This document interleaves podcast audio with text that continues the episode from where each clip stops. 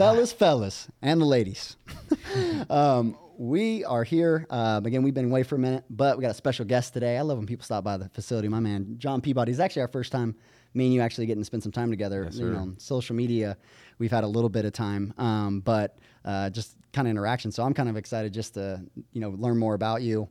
Um, I've been consuming and you know, grabbing videos you've been posting for years, um, you know, and we've kind of built a relationship over that, you know, just over through social media. So I think it would be cool. I like, I like that uh, you had some time to sneak out here to Vegas. It needs to happen more often now, you know? Absolutely, no, it does. Um, but no, I love it. I appreciate you uh, opening up the doors and showing me the facility. Beautiful facility, man. If you're out there in Vegas, got to come by and, and check you out for sure. But yeah, I look forward to chopping it up. Yeah, for sure. Yeah, so why don't you kind of just let people know um, kind of your uh, story of kind of just playing and what that looked like for you. Um, I'm just also interested as well, like, um, and, and just kind of just walk through what your journey looked like. I had a unique journey, to be honest. Um, I'm in Vegas, so I'm not going to sit here and call myself the first Bryce Harper, but I guess I guess I'm about to. So, um, I grew up uh, kind of a single family. My mom passed away when I was young in second grade, so it was just me and my uh, me and my two me and my little brother, my older brother, and then my dad kind of drove us out from New York uh, to California. Um, retired garbage man, so you know similar. You know, didn't have everything growing up. Had to work for for what we had. Um, but that being said, moved out to California when I was 12 or 11. Um, gravitated towards. Actually, had a hard time getting on the baseball field. Um, kind of, you know, how the travel ball is. Um, it wasn't as bad as it was now, as far as kind of the psychoness. But Yeah. like I showed up in like October, and they were like, "Yeah, you know, we got the team set up." So um, my It was expensive back then too. You know, to play club ball, like it wasn't the cheapest, you know, never unless you were a dude. Yeah, and I didn't, you know, we didn't know Yeah. anybody. You know, it was literally Yeah. I was like a kid from New York. My dad showed up with some hardcore Brooklyn accent, asking like, "Yo, I got some, you know, here's my son who wants Yeah. to play baseball." You know, so people. He actually ended up walking up to Jay Schroeder, Mm. uh, old quarterback for the Raiders and the Oh, okay, Redskins. that's right. I knew the name sounded familiar. Um, you know, he was like, "Yeah, dude, you know, we don't have a place." So I went to go play basketball like in middle school, and uh, one of the kids was like, "Yo, come play basketball on our basketball team." So I was always a bigger kid, so I started playing basketball. And one of the kids on the basketball team, his dad used to play in the big leagues, so he was like, "Hey, dude, we got a baseball team. Come play for us." Mm. And sure enough, that was the team that kind of played Jay Schroeder's team all the time. So Mm. you know, we grew up playing every Sunday. We didn't have to play tournaments. It was kind of just you know yep. one lo- one one area versus the other area. Yeah. And then uh, yeah, it was kind of one of his bigger mistakes that he said that he made. So that was a good thing. Um, so yeah, I came out here when I was 12, tried to play some baseball, uh, figured it out. Um, actually, to the Bryce Harper thing, I ended up being, I want to say I was the first nationally ranked 12 year old baseball player ever. Um, Growing up, it was always like Little League World Series was kind of Yeah, the thing. the thing, right? So For Sean sure. Burroughs was kind of, at least in my household, was was known as you know the best little league player ever. Mm-hmm. Um, so I can't say that I was or I wasn't, but from from what I know, I was the first nationally ranked 12 year old player ever. So Mm-hmm. um, yeah, started off at number one nationally ranked 12 year old at 12. Uh, I was like 87, 88, 89, whatever it was Mm. Yeah. at 12 years old. Um, coincidentally ended up going to Rancho Bernardo High School, which was the number one team in the country, kind of known as the factory, in, you know, in the baseball world as far as high school stuff goes. So played there as a as a 14 year old freshman. Was like 93 as a freshman. Um, game was super easy, so I kind of, you know, I worked hard at it, but didn't work as hard as I should have hard uh, I should have at it. You know, fast forward senior year, you know, I'm 17 and I'm, you know, 91, 92. So, you know, the progression from 93 as a 14 year old to 92 as a 17 year old didn't quite pan out. Yeah. So, uh, you know, did the whole high school thing. Um, Were you one of those kids that uh, like matured pretty quick? Like, did you have a pretty physical body at a younger yeah, age? Yeah, I was you know, slam dunking at, and you know, at 12 years old. I was Wow. dunking on a 10 foot rim. Yeah, that's um, wild. You know, two hands because I Yeah. couldn't grip a ball. Yeah. um, you know, it was like a six seven runner, and at the time, like if you ran a six five, you were a freak. So yeah. Yeah. you know, yeah. could run, could do all that stuff. Mhm. Um, you know, could hit switch if I wanted to, but Mhm. didn't do it because I was the best twelve year old in the country. So why Mhm. would I ever, you know, Yeah. fail at doing something that I wasn't good at. So Yeah. um, that was kind of the world that I grew up in. Was like an area code player, as you know, made the area code team as a 14 year old, Mm-hmm. throwing 92, and then did it again, obviously as a you Area know, codes. That's that's that's throwback. I remember the area codes. You know, it's still a thing. It's you Yeah. know now they have underclass and all this stuff. but Yeah. back when they had Back then know, it was like the yeah. was- if you didn't know, yeah. Back then it was yeah. You played on area codes. It was legit. It Yeah. was that me and Delmon Young were the were the 14 year olds there. Oh, cool. And it was yeah. like, all right, he was the one one. Yeah. And then you know, tenth rounder me. Yeah, So uh, yeah. So yeah, there's you know that's you know it's a big part of the reason why I coach is because I had you know that upbringing as as a younger player and again I played with so many players whether it was through the high school ranks or through the pro ranks to see kind of how the the ranking process works per se and, and what it really means if you want to say that. So um, you know that's a big part of it is to kind of help maximize guys' potential and to not keep them in check, but just to let them understand, you know, kind of the way things work and what what, what what's important and what's not important and stuff like that. So um, Yeah. from there, I went to the Pirate. Ended up getting hurt actually my senior year. Mm. It was like a third to fifth rounder. Mm. Didn't play my last month. Ended up being a tenth round draft pick. Um, Were they worried about what what injury did you have? ah, they actually were worried that I broke my ankle, and I Mm. didn't break my ankle at all. I actually had like completely. I, I needed reconstructive ankle surgery from. I never got into Got exactly what I. Yeah, you're like fix it. I was 17. Yeah, I was Yeah. like reconstructive so I can ankle get back on surgery. the- so it sounds bad. Yeah, Um, for sure. I got three zippers, so we ended up Mm. doing all that.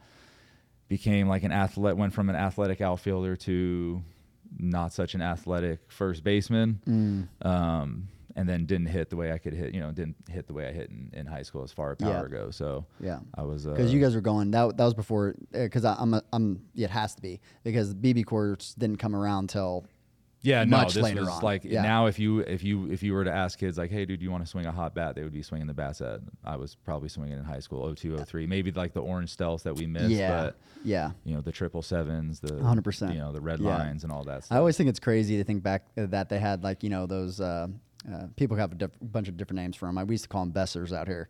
Uh, we just say, Yeah, yeah, we, Bessers is like you had, you had the Besser uh, with a drop five back then was crazy, my freshman year was 99 2000 Mm. um, and we were swinging minus five so my freshman year we were we were everyone was swinging a minus five Scary. Now that you think about that, I mean, like imagine somebody like Stanton or somebody like that with a drop five Besser. It's just like It's unreal. It's insane to think about. But that's why they changed it too. Is like people were getting hit in the head and like Yeah. dying and stuff. It's it's it's a wild thing to think about. But anyways, yeah, that's a it's a big jump to go from swinging you know bats like that to then going to a wood bat. Was like there was a massive you know difference of how you how you play uh, between the two for sure.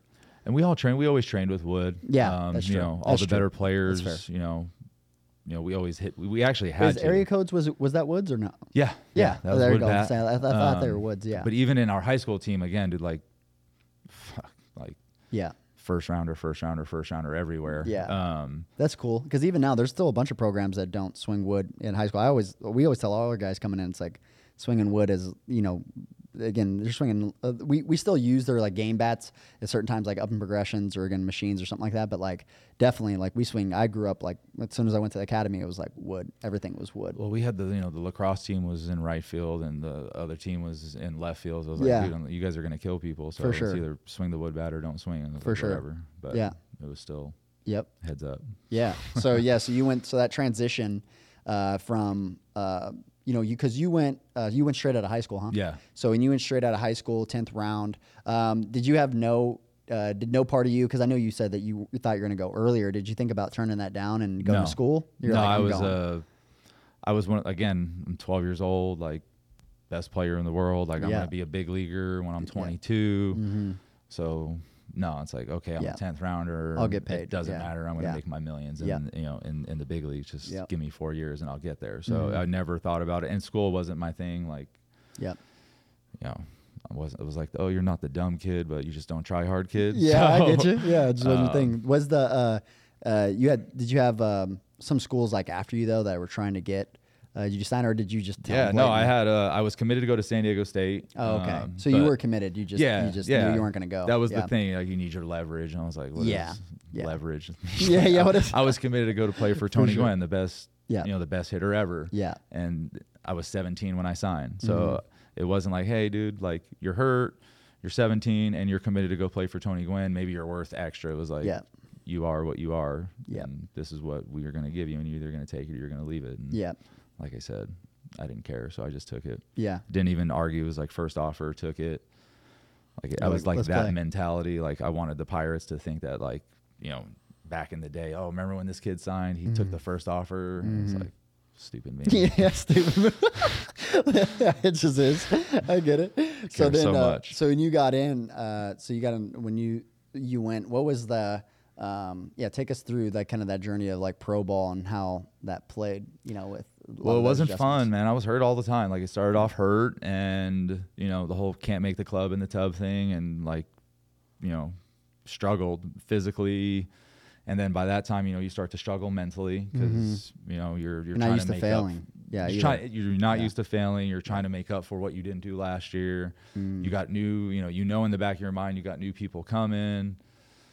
You know, you got coaches that have never seen you who don't know who you are. You know, there's all these things going on that you're trying to prove yourself per se, and um, so the mental start started bugging out, and then the physical start. You know, as far as you know, I was a big drive the ball. You know, you know, Mm. try to hit home runs. That's what I was there for was to was to hit home runs, and then you know you do that, and you know coach are telling you like, oh, you know, you can't try to hit home runs. You know, you got to try to you know let the ball get deep, take you know hit the ball with your knob, you know, hit Mhm. ground balls to second base, and right or wrong, you know, whatever it was, I just you know I just did whatever I was told, and I'm sure that like as far as posture and Mm. path goes, there were definitely some things that I could have cleaned up, but Mhm. just the message for me as far as that stuff goes wasn't wasn't clear. And like I said, I don't think I did a good job as a as a player, kind of asking why I should do things. Yeah. And Well, and that and that to be fair, I mean, at the time, like that was, it you you it that wasn't what you did. You know, No. it just wasn't what you did. Um, it was a you know a respect thing of like there was this at this point it was like uh, at authority. It's like someone has this job or whatever. Like you know you you're gonna do what they tell you to do. Absolutely. not asking any questions. Where that has changed dramatically in pro ball now. Um, where like everybody has their own hitting coaches, everybody has their own things outs- outside, and then now the hitting coach is trying to like, hey, who do you hit with? Like, who do you normally? And it's like a very different uh, different perspective, which I think is you know there's goods and bads within all of that because I know I've also been on the opposite side of guys that are a lot less coachable because they're just you know they don't want to listen to anything and I know that some pro coaches can struggle with that but again just to add some context there at that time it's just like you you didn't. You did what they asked you to Could- do. you yeah did. that was it. Or you're gone. And you and and and they just I think one thing I try to do as a coach is I try to let guys know why they're doing it yeah before they do it anyway. This For way sure. they don't even have to ask the question. Yeah. Um, yeah you know, and I it think- is their career. You know, like I, I, and just like you're saying, like the same thing, like that's your career, right? Like you busted your ass your whole life to get that opportunity, Yep. um, and to be there. And so, like that's a lot of times I tell guys as well. It's like, look, like I'm not going to make you do it. Like you know, what I'm saying either you want to do these things. Here's here's a suggestion I have for you. This is what I would recommend. But at the end of the day, like this is your career. You know, you could either do it or don't do it, or do the ten drills that you like, or whatever. But at the end of the day, like you know, you're paying me. So That's how I try to start off my lessons. Is, Yeah. is like when I when I first meet guys, it's like, hey, you know, you don't have to do anything I tell you outside of here. You know, we're gonna try to do things that are logical. We're gonna try to do things that the best hitters do, and we're gonna try to affect your ball flight in a better way. And if Yeah. we're- find something that checks all three of those boxes, cool. whether it comes from me, your mom, Yeah. yourself, We all want you to hit. we, like, you should you should do it. for sure. And it's up to you to kind of communicate to me, you know, what you're thinking, what you're feeling, yeah, and help me kind of keep you on track, and you know, we'll go from there. So for sure. For sure. that's my way of kind of opening up to my guys and letting them know like hey you know i appreciate you coming here and i'm going to help you but i'm not going to tell you how to stand in the box Yeah. i'm not going to tell you how to you know and i will to an extent but it's not a cookie cutter thing as far For as sure. this is what a peabody Yeah, they all look like this or they all do this for sure. exactly So so when you were um, kind of connecting those dots as well. So when you're you're kind of playing, um, how many years did uh, were you there before you know? And then how did that kind of wrap up that part of part of your life? um i was there for about four four and a half years Mm. um Okay, so you were like what, like twenty 22 'cause 22? i signed at 17 Yep. um yeah so it was 22 seventeen? That's crazy. Yeah, yeah that's how I was in college. I can't imagine being in pro ball like that. Yeah. Anyways, yeah, Yeah, proceed. and that's the other part of it where it's like there's a lot of not just like how do you get good grades, but like life, yeah, Yeah. that. So being away from home and traveling and not making ton like no money. Like I tell guys know, all the time like that that that five hour flight from California to Florida is a lot different than that five four hour drive from California to Arizona. Yeah. The, the, the anxiety and just the the weirdness that it brings to certain people, and I was one of them. Yeah. Uh, was different, but Yeah. for me, I what I, I Tom Prince, one of my favorite coaches, and and and and I had I had awesome communicators as coaches. I will say that. Um, Mm. You know, sometimes I shit on the Pirates as far as you know the instruction and some Yeah. of the way that they taught, but yeah. some of the way that they communicated and Tom Prince in particular was was was truly amazing and there was times where we kind of like I knew my role was like I played 3 days out of 6 you know I played 4 days out of si- out of. Yeah. 7 and if for some reason like I was supposed to be in live and I wasn't like there was communication there Tom would always say hey dude you know this Mm-hmm. Yeah. is what's going on yada yada Yeah. yada and he was really the first guy to kind of have that type of communication with me Yeah. so you know, just kind of communicating with him kind of opened up my eyes to like kind of that's how big. how That- coaches should be. I think uh, Colabello uh, posted about that the other day about guys, you know, like guys struggling or whatever, and someone just yanks them out of the lineup, you know, next day, and like what that does psychologically to a hitter, where it's like if I don't get a hit right now, like he's he's benching me, or Right. he's doing this, or doing those other things, or you know, he's not going to stick with me. Um, and I think like you're saying, like just to put emphasis on what you're saying there, it's like that communication's really important of hey this is you know where my head's at with you you know I want to you know we're always on the same page um, i know that you know this is normally your day xyz um, how big that can be for a hit, hitter you know throughout a season you know it could be big And I was already going through it anyway. It's like, you know, I tell guys all like McCutchen's probably one of the best players I've. He's pr- probably the best player I've ever stepped on a field with. Him and John Olerud. You know, you could argue which one's a better hitter as far as, you know, that I've played with. Yeah. Um, yeah he just did you did you uh get to spend a good amount of time with him Yeah, me and? Touch like we would go play basketball after, so we'd have our one o'clock game at That's the. GCL, and then we'd be playing basketball at Yeah. the you know me and. he seems like a Albert cool ass dude He's he's a real one. Yeah. Um, you know, I tell guys all the time like, you know, if you could steal something, and that's something I'll ask you Mm-hmm. is, you know, out of all the pro guys that you've you've been around, Mm-hmm.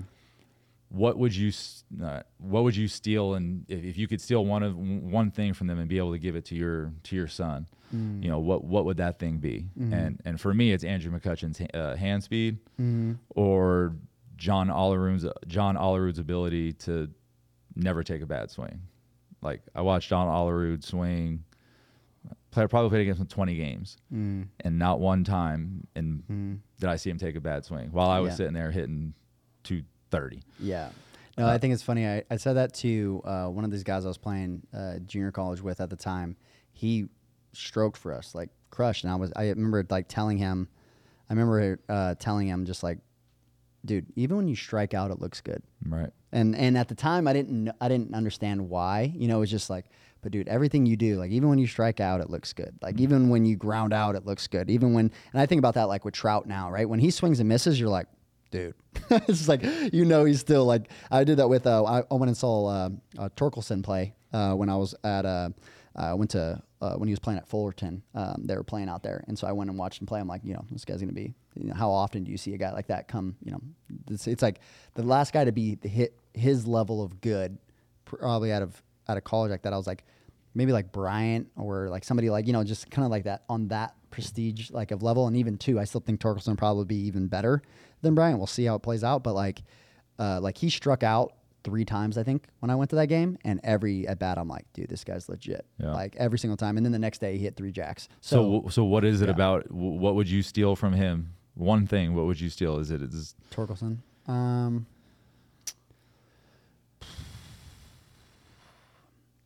I think when I kind of look at him, he reminded me a lot of a mixture between Miggy and Trout. Like he had, when I was watching, like kind of his move, it, like to isolate it to a, a certain thing, and I, I say like, um like efficiency. Like he just did so little. so Right. body efficiency? Yeah, just like how he moved. It was so little to create so much. Um, and it's like so repeatable and so efficient. It's a lot of what I'm saying with Olerud. Yeah, and it was just like always good swings, right? Like, Yep. um, and then also too, like, and again, I always say with these guys, like, it's hard to like grab one thing because like if he just had that, that'd be one thing. But even too, like, right, he struck out three times that day. Like, every time he came up, you would think he's going to hit a jack. Right. His, bo- his his body language was like that when he walked to the plate. Like it's just like he knew he was a dude, and it didn't matter. Like in pregame, you could tell he's like you know he's the best player on the field. Like you could just watch just how he moves. Right. It's like even him at first baseman. Like first basemen don't move like you. Right. Like he moved like a third baseman. You know, or, or a guy that you know could play middle infield for a lot of different teams, and like he's at first base. And then um, he was just so efficient, um, and his just how he carried himself. And then like again, like the next day, like he went he went 0 for three with three strikeouts and a and a and a fly out the day I was there. And the next day, it's you know like three for four with like three jacks, or I think he might have been four for four with three jacks and a double. So it was it was a stupid you know uh, game. I have to go back and pull up, but I remember like he hit multiple home runs the next day, and I was just like, man, I was just there yesterday, and it's crazy. Like you know again, just wasn't affected. He just like I knew he was that guy. So I think I think when you really like ask that question and you get different answers, you really start to see what what's really important when it comes to the swing and, and, Mhm. and maybe That's a what good question. what certain absolutes really might be. Because Yeah. like I said, I mean I was just asked you the same question, you kind of gave me the same answer as far Yeah. as I have, right? So Yeah. you'll see a lot of things kind of stand out as far as you know what what do the best hitters in the world really do and clearly if being efficient being able to control your body to take a good swing is Yeah. is, is one of them And so I, and I and I think when like to to your point as well of being like okay well he never takes a bad swing. Well okay well what does that take into that right? Like he's got to be it's got to be repeatable right? Right. that means he's taking good swings all the time. It's got to be repeatable okay? So if it's repeatable and he's doing these things all the time um, well it's hard to repeat something that's not efficient as well right? If I it's like a one off like it's not very efficient but he got the job done. Okay well his swing looks there's a lot of variance in his swing and the X, Y, and Z, right? But like I, I said this when I went to uh, ABCA, and we used to talk about this. Uh, me and Eugene used to talk about this all the time. It's like if you close your eyes, like you can see Ken Griffey Jr. swing.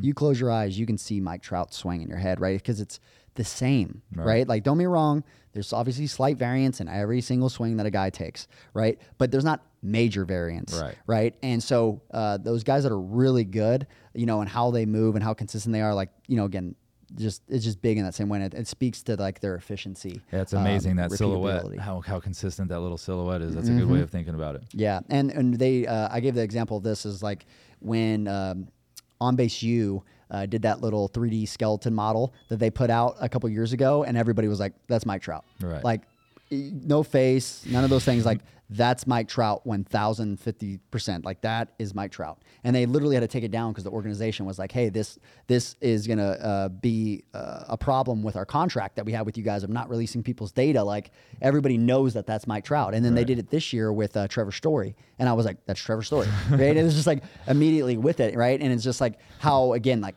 how consistent those moves are. Where it's like again, if you showed me, you know, uh, even like you know minor leaguers to some degree, it's like just the greats are just like the same, right so the same um, on you know how consistent their moves are over and over and over and over again. It's crazy. so to get back to the original Yeah. Sorry, we got off track there. Yeah, no. Yeah. Um, I ended up. Prince asked me to like, hey, dude, let's go for let's go for a foot race. So I was Mm. like, all right, no problem. I'll kick your ass real quick. sure enough, I lost in a fucking foot race to Tom Damn. Prince, who was a catcher in the fucking big leagues for 20 years. So I'm like, Damn. My time is numbered. I'm gonna sit here. taser. I'm gonna sit here and soak as much in what as he was, possible. he had to be what what at the at that time? He's time. like 42. Yeah. And again, he's you know he's greenied up and all yeah. that. But yeah. you know, he's a 42 year old man that's just Yeah. caught in the big leagues for 20 years and he's beating me in a race. So I was like, all right, my future is is is is grim here. So and between the playing time, you know, it's like, dude, it's just not there. So Yeah. ended up getting released. Um, I was like, dude, I can either go play in like the middle of nowhere to go play in like what was the Wally Backman, the that Peanuts League or whatever it was Mhm. called. Mhm. Uh, was I gonna go play for the Macon team, Mhm. like Plantier? Um, and I was like, dude, I don't really feel like going to Macon, Georgia to go like by that to the game yeah. was like a business to me at that time. And I'm like, For bro, this is brutal. Yeah. I'm gonna go there and suck, and it's gonna be. What, and I gave a lesson. I was like, yeah, dude, I made some money doing. it. I was like, bro, I made more money doing this lesson than. Then and then all of a sudden, it just kind of became a thing. I got married. I was like, let me figure out how to do more of these lessons, and uh, yeah, and it's, that's kind of the way it's been. Um, when did you end up uh, um, opening your spot? See, so I don't have a spot. So I started like a Peabody Okay. business. Got like, it. I didn't know that. 07 yeah so I. I float around my and my idea as as you know my business you know my my my thing is, you know, it's it's expensive as hell to to one. You're never going to own a building in San Diego, right? So I'm Mhm. like, all right, so that's you know, for me to pay 25, 100%. 35, Wild. just to do lessons is is crazy. Crazy.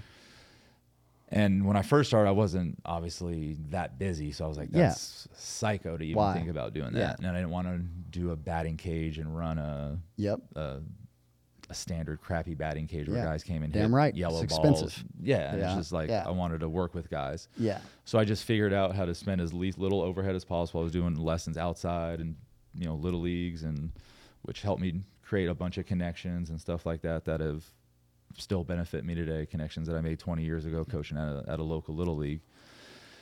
And now what I do is I'm at now it's at four because I have a cage in my backyard, but um, I'm usually at like three three to four locations with you know kind of spread out within San Diego. So now I have kids literally from like I live in Poway. I have kids that live three hours from Poway that come and hit with me at a at one location that's kind of like an hour in Temecula. You're you're familiar with that. Mm-hmm. Um, And now I have kids that live, you know, as far as you know, the last exit in California next to the border that come and hit with me at, you know, my spot in Miramar over at Canyon Side.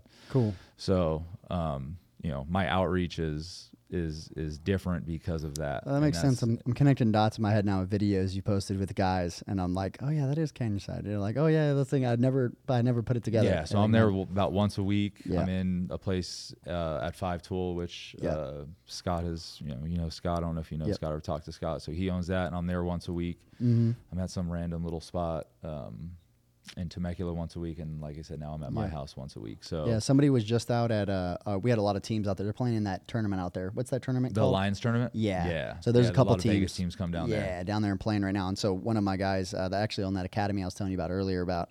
Uh, they're down there playing, and he's like, "Yeah, I just hit with your your, your guy Scott over here at Five Tool. Okay. They they hit a, his facility." So I was like, "I was like, oh yeah, cool." Because I, don't, I think, um, and if you know something different. I'm trying to do a camp, yeah. bro. Yeah. gonna hit you up. Yeah, no, they uh they had a um uh Scott, I can't remember and it, it I feel bad because uh now that I travel so much and I'm and like especially like ABCA, and you know, like ABCA it's like wild. Like, Right. you know, I'm uh, there might be 5,000 people that come up to me at ABCA and we, we talk and it's like these other things. And so, because I remember the same thing, right? Like I'd go and like, let's say it was Eugene or let's say it was, you know, somebody like Tim Corbin or somebody I wanted to go talk to, right? Like maybe, okay, I get him, we talk, right? But it's like, he's probably had 5,000 conversations Right. and right, like you remember his name or you remember your interaction with him, but also too, like sometimes I get overwhelmed like that other side. And I feel bad because like I'm, um, it's always been important for me um, to never lose touch.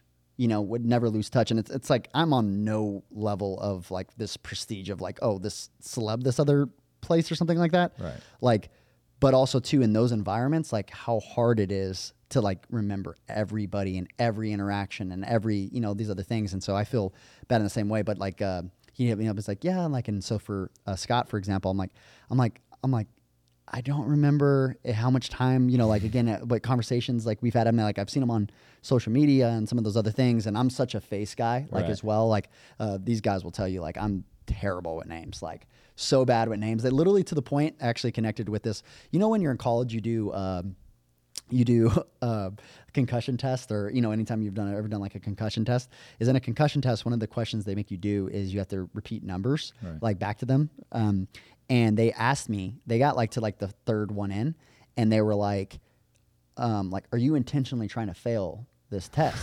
And i'm like no like i'm i'm just really bad with stuff like that like numerics like names anything. Like if you tell me like if i meet somebody for the first time um, i have to either sit there and say their name in my head like 50 times in a row and even then now i'm like i can't I can't understand all the things that you're saying because I'm so worried about trying to, uh, you know, go with your name.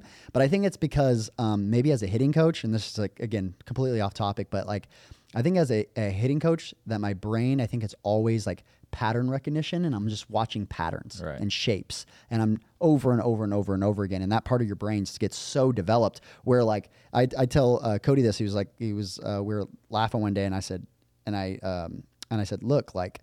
Um, I could tell you if you just show me a silhouette of a hitter, one of our hitters hitting, I'll tell you who it is. But if you go into like, there's people I've trained for two months, right? Like remotely, or you know, we've even had kids get come in here and like I don't know their name. Right. Right.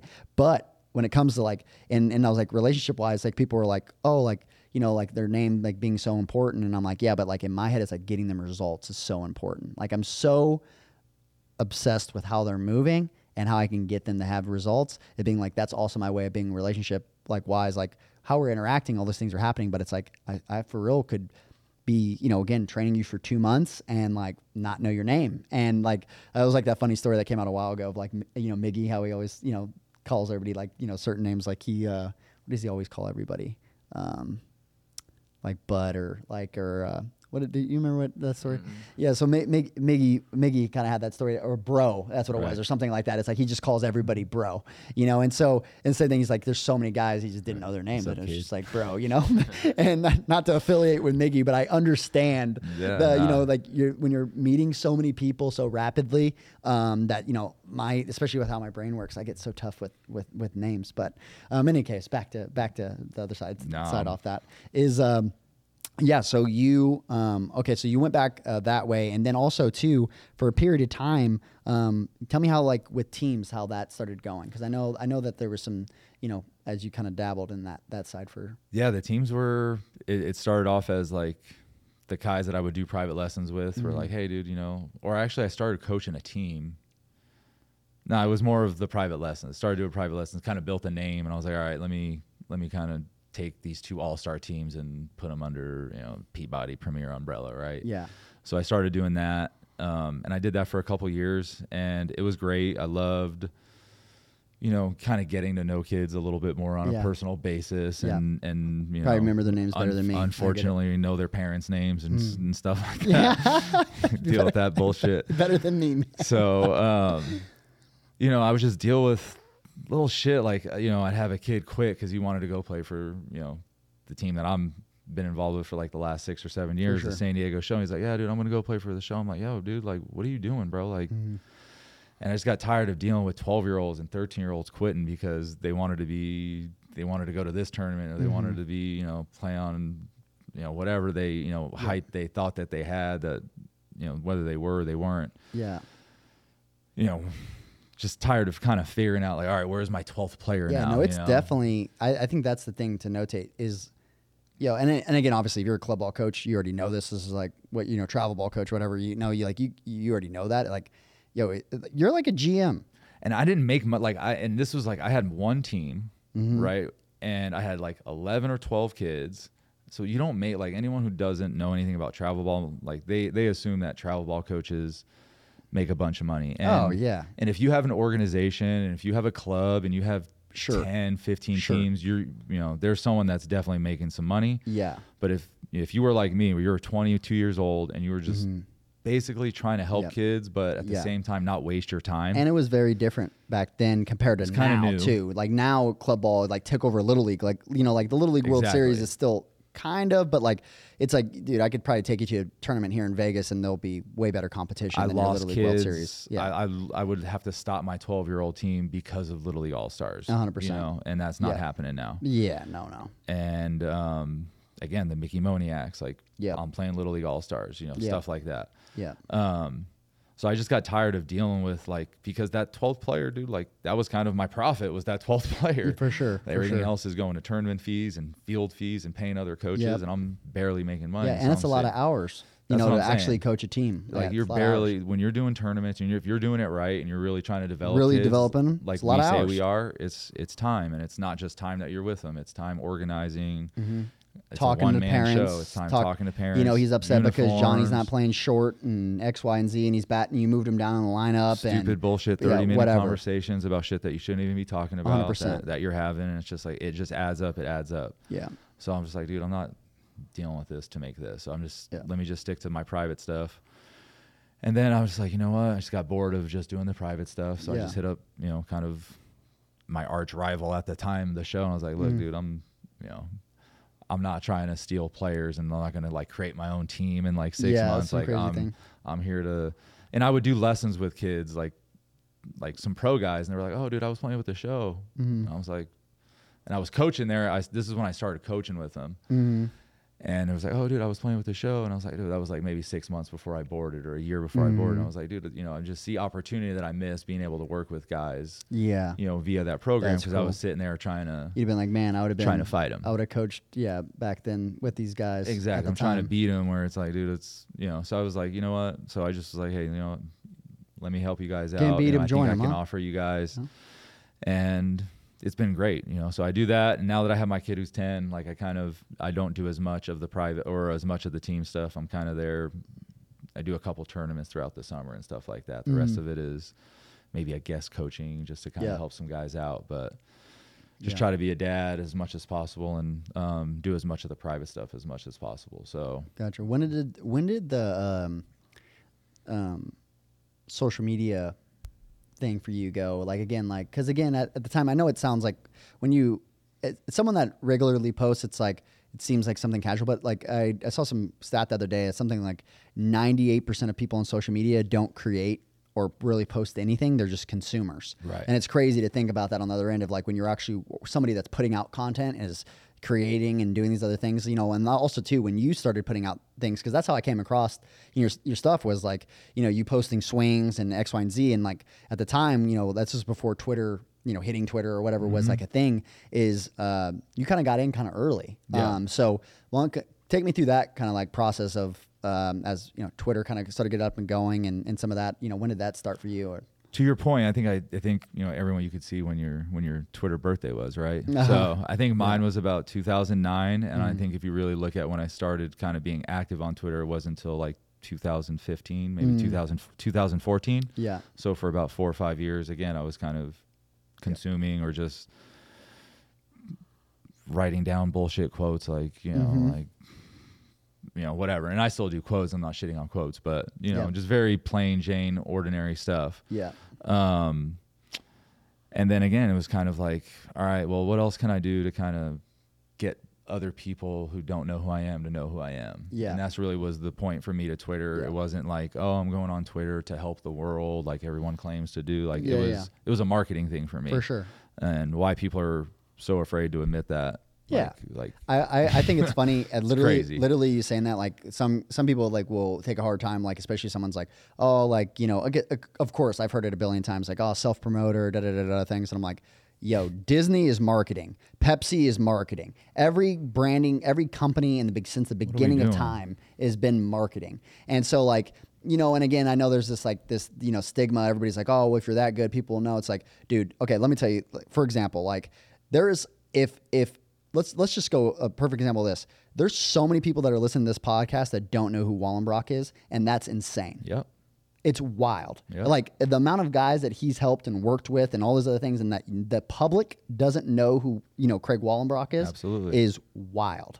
And so like, and again to him, like he's not um, very humble guy. Like uh, you know, for, for my interactions with him, like he's gonna have nothing but great interactions from Craig, um, and like very even to this day, like very open minded. He listens to a lot of different you know perspectives. Like, oh, that's interesting, and I've seen this in the past, and blah blah blah.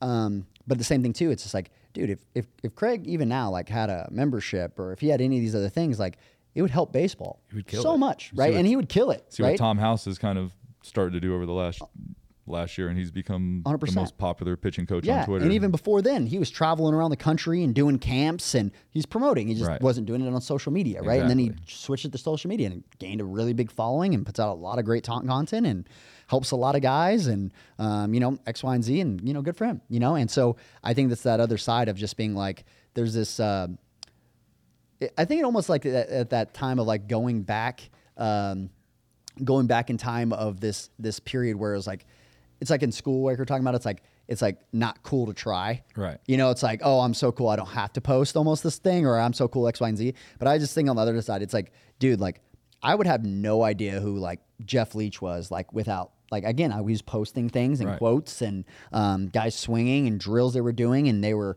uh, you know like some basic level like editing skills and production skills that like guys had and um, you know and it's funny now because like dude like like if you go find a 12 year old like you got, you got some pretty good editing skills especially with like TikTok now and everything this stuff guys can create is recording stuff on the TV with the Vine, bro. hundred percent. Yeah, it So was just a way good. different skill set. And so I think it's just a generational thing that it was like this thing of like, you know, I know back in, you know, when we were playing, it was like very like, I remember when I came from Vegas, which Vegas, you know, I was always like, it's the lights, it's the presentation, it's like you got to look the part, the eye test, you know?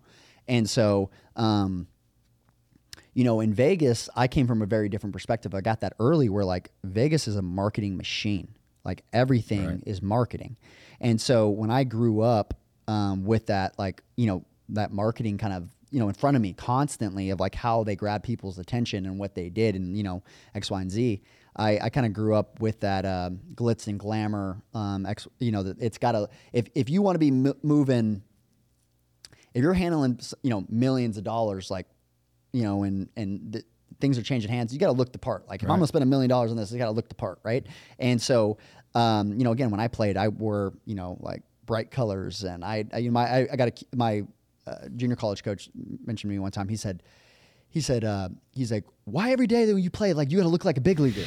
Why you got to look like a big leaguer? And I'm like, I'm trying to fit the part. And he's like, well, you're drawing attention to yourself, and it's not good attention. And I'm like, any attention is good attention to me. They're looking at me. They weren't looking at me before, you know. So it's just like I and I was always the little guy. I was all these Right. other things, like like for sure. And I and I know where he was coming from with it. Like I get the coaching side of like what he was trying to get me to do, but like, you know, again, it was just an overcorrection of this old uh, like mentality of culture wise is just like it, I, I think it was more rooted it sound I always say that people try to root things kind of like how you mentioned with social media. People try to root things in this like moral high ground Right. of like, well, I just do that because, you know, that's humble. That's humble. That's humble. You need to be humble. And then but also too, a lot of times um, it's really hidden behind insecurity. Right. Right. And then there's a lot of people that are really insecure that get be like, oh, he's so humble. And it's like, no, dude, that, that guy's battling some stuff. Like he's just really insecure. We just show up in different ways, right? Like, I mean, we all got, you know, insecurity in our own ways and our own life stories and, you know, whatever those things are. But like, you know, with that as well, is like it gets expressed in different ways. Some people express it by being, you know, really insecure, so they get a, you know, um, you know, they show up as, you know, looking humble, and then other people, again, they, they, um, you know, and I know that was, you know, for me as well. Is like when I was doing things and I was X, Y, and Z, it's like it was significance to me to be like, okay, like, hey, look at me. I was always class clown on, you know, when I was growing up my whole life. Uh, you know, I was always kind of like spotlight. I always wanted, I was a ham like my whole life, you know, and so. Um, I never minded like you know getting in front of a camera and getting in front of you know recording on a mic like that stuff never bothered me. Um, I was used to being in front of people. I was used to being team captain. I was used to you know kind of being in that that spot. See, and I was like the opposite a little bit, where I was I was all those things, but because I was those things, I was like, I was like I wasn't, I was shy, like I was like quieter, like my demeanor Yeah. was just a little bit more controlled, I guess. Yeah. Um, which is you know I feel like has kind of continued to be honest, you know, Yeah. throughout like my coaching, like just my personal, like Yep. just the way I am as a person is is Yeah. has kind of set, you know, that's kind of set the way I've I've developed as a person, I guess. So. Yeah, Yeah, it's wild how that yeah, works. yeah. It's just interesting with social media. So so Just because your stuff can help people doesn't mean like like it, I'm purposely trying to help you. Like, and again, Yeah. I'm glad that it does. And and Yeah. and in the back of my mind, I'm like hoping, like, yeah, dude, I could see how this clip, like, hope maybe it brings clarity to somebody, and Sure. hopefully it does. But Yeah. like Yeah. at the same time, like PeabodyBaseball.com, follow. You know? yeah, go do your thing. Yeah, if you really want to learn, I got something for that like- too. And I, I literally, um, I was saying that because we're, we're we're putting together a post. I was um, the other day, um, we had a recording. while I was having a, a meeting, and I was kind of talking. I was talking through. Um, I've been going through this process as well of being like, okay, like you, you know, there's nuggets throughout the whole day, right? Like me and you were having conversations earlier. Well, there's like pieces of that, like someone could really pull from those, you know, parts of our, you know, testimony or where we've been here or what we've done in this area and what we learned in this stuff. Like those are all, you know, you're putting on people on game. Like there's Right. there's things that you learned that you could take from that stuff. And so I've been leaning more that um, way for you know years, and I'm getting closer and closer towards like you know more. I don't know if you follow Gary Vee on on Instagram or not. I, I, I, I, I can't. It's too. It's too. It's too much. Someone sent me a thing. He was like, uh, I, I, I ripped the flowers out and then I sold it back. I was like, no, you didn't.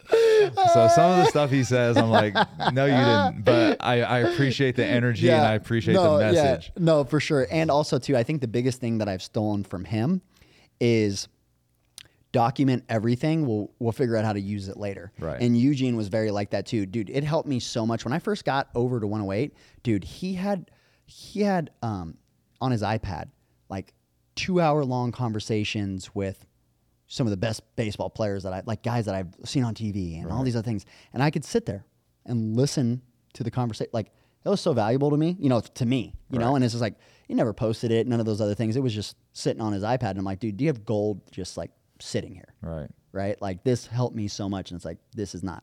No one knows about this, you know. Or again, like back in the day when I was hitting with Jose Canseco and he was helping me. Okay, he was helping me. Right. That could have been helping millions of people, right? Instead, selfishly, you're like harboring it inside, and then that's where I think I get more inspired from the other side because everybody likes the, you know. Um, and again, I'm super spiritual, you know. Again, and that same that same side of being like, you know, biblically, like you look at it and you're like, okay, like you know, everybody quotes everything like uh, from the humility side. It's also too like like letting your light shine on that other end. It's like we're not we're all built for like different things and like uh, like you're saying, like I literally that video I was talking about the other day where we were running and I was just, you know documenting a conversation and there happened to be a nugget in there and like what I was talking about was the same thing is that I'm just passionately like I told you like I couldn't hit and I and I and I my work ethic was insane and I tried and I you know I I did everything you could do. I unturned every rock, right? Every rock I could find, I wanted to do it. If it was vision, if it was this, if it was this movement, all these other things. And so, um, like I told you, I was like, I did steroids in junior college. Like I did all these things. It was like I'm, I was not. You know, I, I I don't know if you listened to that podcast series. We did a, a podcast series a while back. It was like I did steroids and still sucked. Like I did a three part docu series about how all that shit and still sucked, right?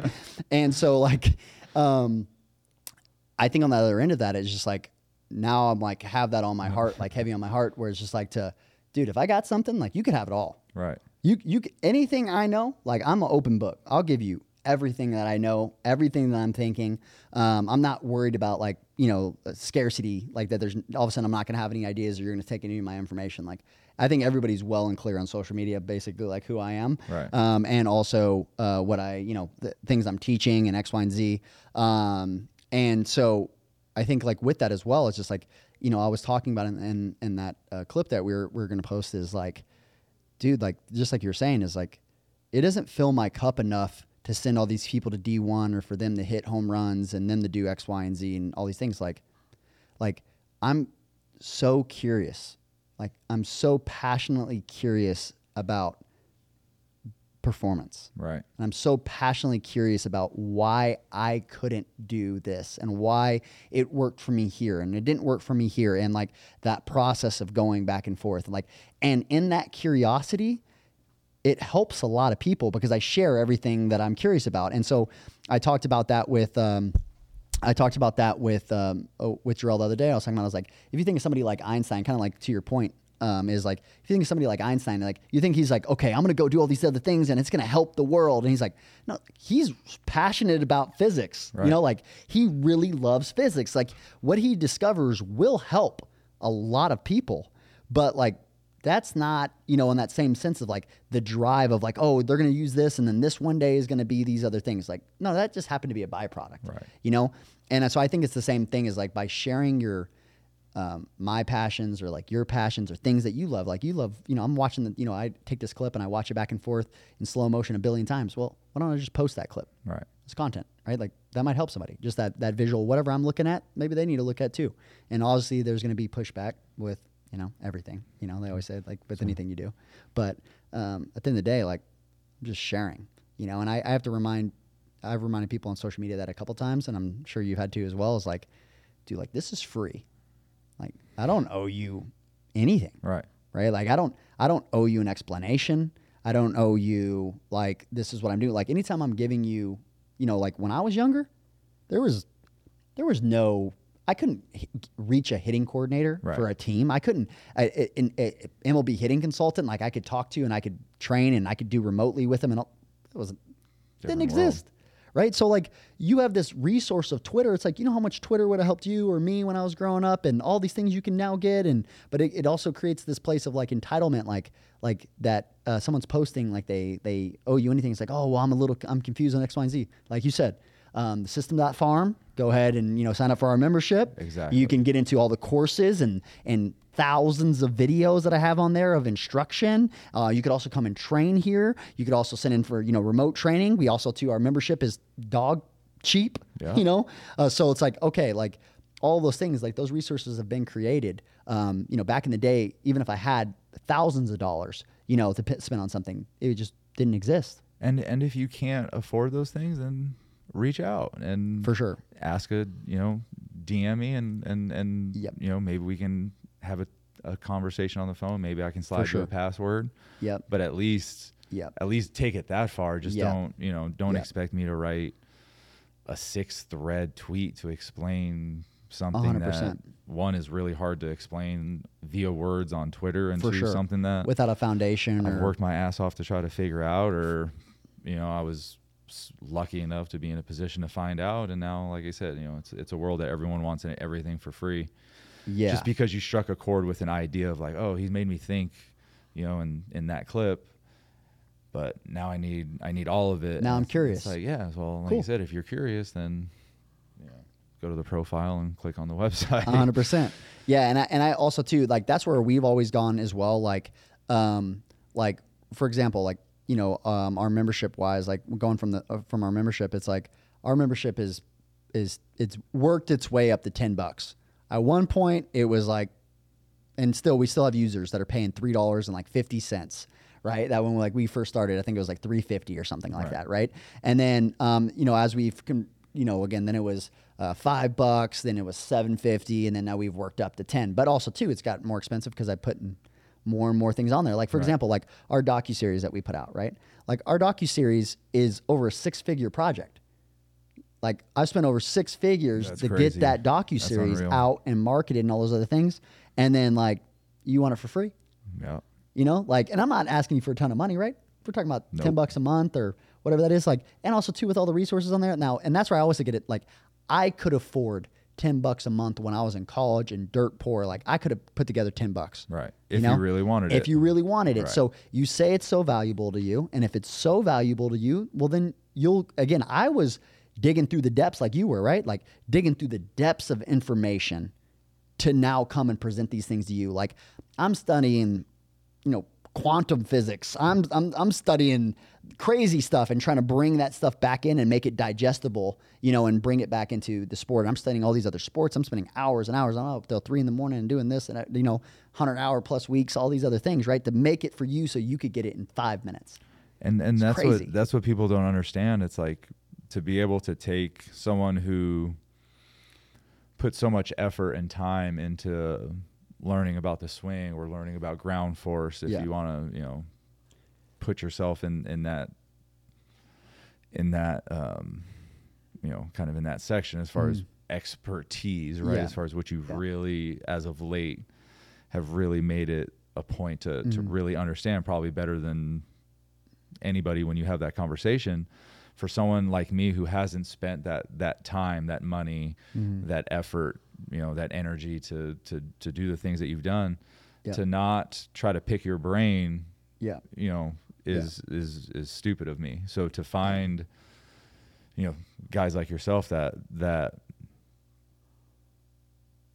that do that with whether whether it's ground force whether it's the way the body's supposed to you know For like, sure. ev- whatever you want to call it vision you know Yeah. the mental like you name it Yeah. like spend the money take the time and and, sure. and and the worst case scenario is is yeah you spend some money on something that maybe you didn't think was valuable Yeah. but the other option was you spend Do hours and time and and you're you your know work. so Yeah, because again, like even the same thing. Like I'll be open. A lot of times, people on social media will ask me, like, you know, what should I read or X, Y, and Z? Because these guys all know uh, the same uh, the same way. And I don't know if you are, but like, you know, and I wasn't um, until I got probably midway through college. Is I became like a really big reader, and I read a lot. like read my shit man. Yeah, you know, like I read, I read a lot, and now uh, I don't read as much as I used to. But like, dude, like I love textbooks. Like I used to buy. I remember when I was at 108, I was like buying our players' textbooks. I'm like, look, dude, you're gonna go sell this back to the the guy for you know 20 bucks. I, I was in college. I get it, right? You're gonna go sell this book that you bought from them for 350, 400 bucks, and they're gonna buy it back for 20. Right. I'll buy it from you for 60. You just give me the book, right? So like we worked out this thing, and so like I have you know all these you know anatomy books and skill acquisition and all these other things that I got into where it's like, and again like, it's okay. Like I don't people don't need like that's my way of loving baseball right right like and and again like i i love all of it and i i think when you look at the game, and I think if we do a better job of looking at the game from like, dude, and that was the biggest, my biggest takeaway when we did the docu series, traveling across the country, meeting all these different levels, meeting all these different coaches, and I and um, ninety percent of the people on the docu series, like I already had personal relationships with, so I've had a lot of these different lenses of how to view you know kind of the game from all these different areas. I played junior college division one NAIA so i got i kind of got a little scope of there um, as well. Um, and then you know i was a club ball coach. I was a, a high school coach. I was a college coach. Um, you know i did all those i did all those other things. Um, and so and then all private sector right? And like and, and kind of have these all these different you know diverse kind of backgrounds of those these other areas. And so one of the things that i really took away from the docu-series is like that understanding of like everybody is trying to contribute um, and they are contributing just in their own way and how you uh, like to express how you love baseball and um, if you want to go and travel to every baseball park and you want to go to you know 150 games this year and like that's you Right. good for you. Document it. You know, post it to your experiences and who you met and you know the players you interacted with and what you learned and all these other things. Like we can't. If I have to live your life to be able to experience what you experience, it's like man, like we're just missing so much. You know, and I just I love. I want everybody to share and love the game in their own way and like just and it's okay, you know, and we're gonna disagree. And there, I mean, disagreeing about baseball, it's like it's like baseball is like they always say like don't talk about uh, what politics and religion, right? And baseball is like a religion, like you know, like like and so like with that, like there's gonna be disagreements and how we coach and what we think and philosophies and all those other things. And there's nothing wrong with disagreement. Um, and I think too often people shy away from disagreeing.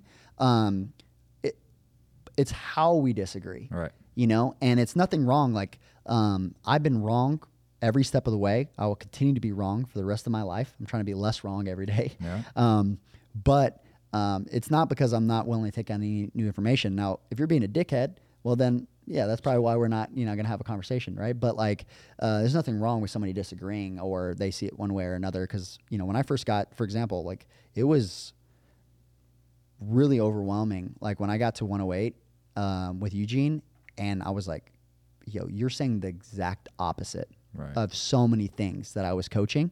And then you just told that guy this, and then you said the exact opposite to this guy. Right. And how does that all mix together? And then a guy would take a swing, and Eugene would be like, "Nope," and I'd be like, "What did you see?" Because Right. I thought that was good, and you said that that was a bad rep, and I don't understand why. And I got to watch it in super slow mo, and you can see it just like that. And it's funny because now I do that with Cody, Right. you know, and, and I see it split second. He's like, I gotta, sl- I gotta, I gotta watch it on video. You know, I can't see it like how fast you see it. Um, but I think it's that same thing as like we've gotten um, to that place where it's like if we I want to do this more, and this is kind of like where my brain is going. Is kind of like what we're we're doing now. Is I would love to have that like Joe Rogan type thing where it's like people come and visit the facility and we have conversations Yeah. and people that I disagree with and we have conversations about why we think this and that and document it and talk through those debates and you know talk through those things with the like I love that stuff like it's dope Not no yeah shitty mediator there. Uh, yeah I think we've talked about yeah, that real like debate or Yeah, it's, I think I think that's a big thing, and, and you you've kind of been like I said, like in that. Where have you? Um, do you particularly try to stay out of those things, or is that just more just who you are? You're like, ah, I just I just don't It's do it. a little bit of both. Mm. Um, a little. I try to stay out of it because I, at Mm. the end of the day, dude, I feel like everybody's right and everybody's wrong. A hundred percent. Like, like Mhm. from one extreme as far as Yep. you know swinging down Yep. to the other extreme of snapping it. Like, like I could, I could, you know, I see the benefit of both. For sure. So I'm not going to sit here and shit on one or the other. Yeah. Um, so what I've made it a point to do more re- more so recently is like I'm gonna let I'll let I'll let the best players in the world do the talking, Mm. not fucking some dude in his basement or some dude in his backyard. Like I'm gonna let sure. the best players in the world of yesterday and today Yep. do their talking. And if you want to shit on it, you can go shit on it. Yeah. And you want to deny it, you can go deny it. But Yeah. the best players in the world talk about this. Yeah. And they think about this, whether that's Freddie Freeman talking about having a, fre- a boring batting practice, Yeah. or that's Christian Yelich saying, "Hey, Ichiro, Ichiro Suzuki told me that it's okay to hit pull side dingers in batting practice." Mhm. Now, whichever wall, you know, whichever end you wanna you wanna pick, and For you're gonna die on, go ahead. But I'm For from sure. the world of it's okay to do both. Yep. And Yep. Like I said, I just I spent two weeks with Jake Cronenworth right before spring training ended, Mm-hmm. and the dude looks for a fastball up and in and tries to hit it off the right field foul pole every single flip, every single swing. Hey. And and this was like Yeah. right in the middle of me like posting approach and like Yep. falling back in love with the Freddie Freeman bo- Yeah. bat, boring batting practice, and then Jake. Cronenworth walks in like, yeah, I tried to hit every ball over the fucking right field foul pole. Basically, I'm like, "Pff, fuck boring batting practice. So- Yeah, so it's hard For like, sure. So they all, you know. So I try. I try to let those guys do the talking, and Yeah. wherever you're at, if you're a player that's going on my page and you're looking for help, Yep. if you see something that strikes a chord, like hopefully it does. Hopefully, Yeah. watching, listening to one quote doesn't confuse, you know. But Yeah. again, I can't control it. You All I can do is just say, hey, Yeah. And it's not my it, like, and also too, like, yo, it's confusing for me too. Because I'm not going to pick one. Yeah, That's, what and, I'm saying. and, and again, like you're coming across that information too, going like, you know, again, like the same way. Like when I'm when I'm going the information, I'm looking at it. I'm like, okay, like, and a lot of times I'm looking at it. For example, like let's say, and I, I love to hit things right on the nose. So like let, us say you look at like you know Aaron Judge, right, and you're or teacher man Aaron Judge, right. You take that in. I 100% understand why teacher man helped him. right. He was lunging, pushing his hands. He told him just ex- very similar cue I probably would have gave him, which is you know some type of stay on your backside, right? Or let's do something you know backside orientated, something back leg, something I feel like you're swinging from your back leg, all these things, and get the barrel to release. You know, instead of pushing your hands forward first, we got to get the barrel to turn. Some type of cue that would have get that to happen. Hit the catcher in the back of the head. You know, hit the back net before you swing. Crazy stuff. Feel like you're casting your hands. Whatever that is, right? Mm-hmm. There's a billion different cues you can give, and it really helped him, and it cleaned him up. 100%. Now, you know, again, you go the, you know, extremes of each way. Now, there's another guy that's already stuck on his backside. It's already losing his barrel where it's like that cue's going to suck, right. Right. It's going to be really bad for that guy, right? So, in reality, it is, it, real coaching is all of it. And no coach is trying to make a player worse, right? So, when you take that in, it's just being like, um, you know, and you understand that like with it is, and I, me and Bobby talked about this when we did our uh, podcast at ABCA together. Was like when he was coming up, he was known. Any guy that talks movements, right? First off, is like if you're not a C ball hit ball guy, or you're just not just throwing a BP and throwing them flips, then you know you're a movement guy. So that's like your one label, right? And then Bobby was a, a bat tip, you know, leg kick you know, he got associated and stuck in that group where like, okay, he loves, you know, leg kicks and, and bat tips, right? Um, but also at the time, And so did I because I posted videos of them. a hundred percent. Yeah, and and again, I think we all fall in love, and like when you when you something's working, you're like, wow, and it's working for a lot of guys, especially if you didn't understand it before. You know, it starts to you start to associate with it, and then you realize, and you go a little bit down that branch, and you're like, uh, okay, there's diminishing returns here, and it's not working for everybody. And there's like six out of my guys that this kind of worked with or worked with for two weeks, but then you know then it got worse, and you know what's going on. Um, and then like you kind of work your way back to center, and then you go down another branch, and you get too far down that one, and you're like, okay, and then go back but this but way. I, but I think that's also your your development as a as a young coach. That's Yeah, still 100%. like you know you're not going to make that mistake now because Yeah. you've been through it and and that's part of kind of you know I've heard it when I was young like you know don't you know work with older coaches Mm-hmm. and I was like well that's bullshit I'm young. But you know, as you get older, you can go, okay, I could see, I could see that concept. Obviously, as a young coach, I could give you a million reasons why just working with some old dude is bad for sure. but you can understand that that trial and error that maybe we have Yeah. had sometimes and still continue to have hopefully not as much as we've had in the past Yeah. um, Yeah. which we feel again terrible about on, on, on a million accounts whether it's because we got paid to help someone and we didn't help them whether that Yep. kid has spent god knows how much time trying to work on a move or whatever you want to call it Yeah. that that wasn't maybe the best move for him for sure. um, you know that's Yeah, I mean, like sucks same thing for everybody Yeah, So- like I mean, and I, I'll, again, I'll be first to admit I'd say it all the time. I messed up so many hitters. Again, I, I, I like I told you, I was like, I mess up hitters every day, right? And then I got to clean it back up. I got to clean, you know, fix it. Maybe I coached them out of something that they were already doing really well, and in, in search of trying to help them in another area, I messed up something else that they were doing really well.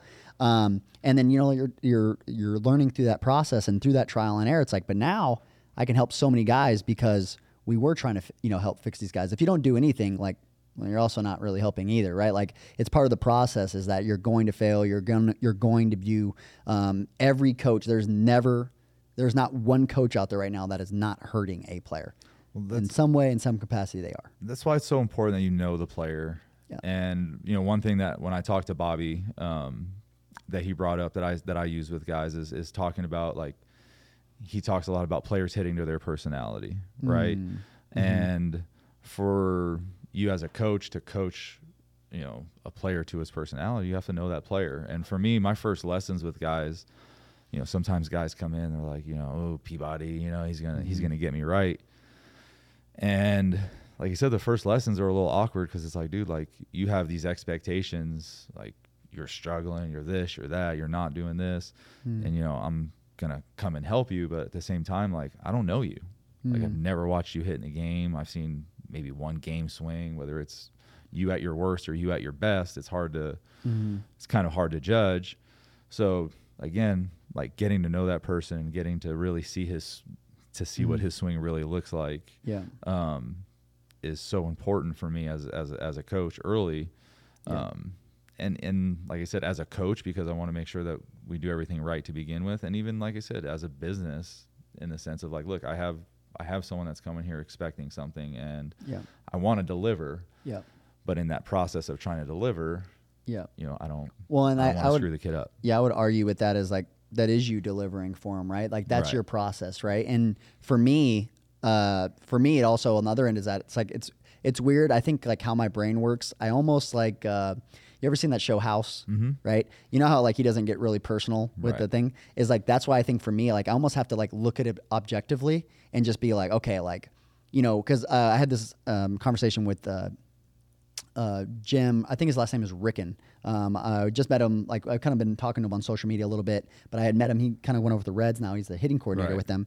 And we were talking about that. And I said, he's like, you know, like, there's all these dynamics. Like, you know, maybe, you know, he's moving like this because, uh, you know, uh, him and his girlfriend broke up. And, you know, he starts going into all these individual things. And I'm like, well, here's my other side of how I look at it, right, too, as well, is like, you know, um, he's been moving like that for three years and he broke up with his girlfriend and then you know his dad was there and his dad wasn't there and then you know uh, he also even when he was hitting well he was still doing the same exact thing that he was doing like you know then and all these these signatures and things that i'm like i'm still like seeing with him is like um, he wasn't yes, he was hot, but he was hot because he was facing three, four, five, three, four, five, you know, and then, you know, three, four, you know, back to back to back within these couple series. So he's hot because he's not facing anybody that's that good. Right. It's not exposing him. So you, you, uh, when I, how I look at movement and how I look in those other things, and it's, it's not that you don't need a, you know, Jim and how he talked, like, hell yeah, we need Jims. Like I, for sure need him as well, right? Like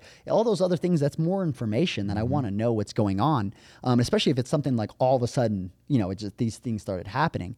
But like also too, like we have you know movement signatures and like how um, you know is this just a one off, right? In this one swing, am I judging this one swing, or is again like this is why he averages 220 Right. right is like and so like that's where i get into things it's like in any scenario if he's still doing the same thing and especially too like professional athletes like they're very consistent you know even if it's consistently shitty right, Right. like they're consistently doing the same movements over and over and over again i always say like for example like um, there's some correlations here right like for my pro guys, we get into uh, minor league, uh, my minor leaguers or anything like that come in.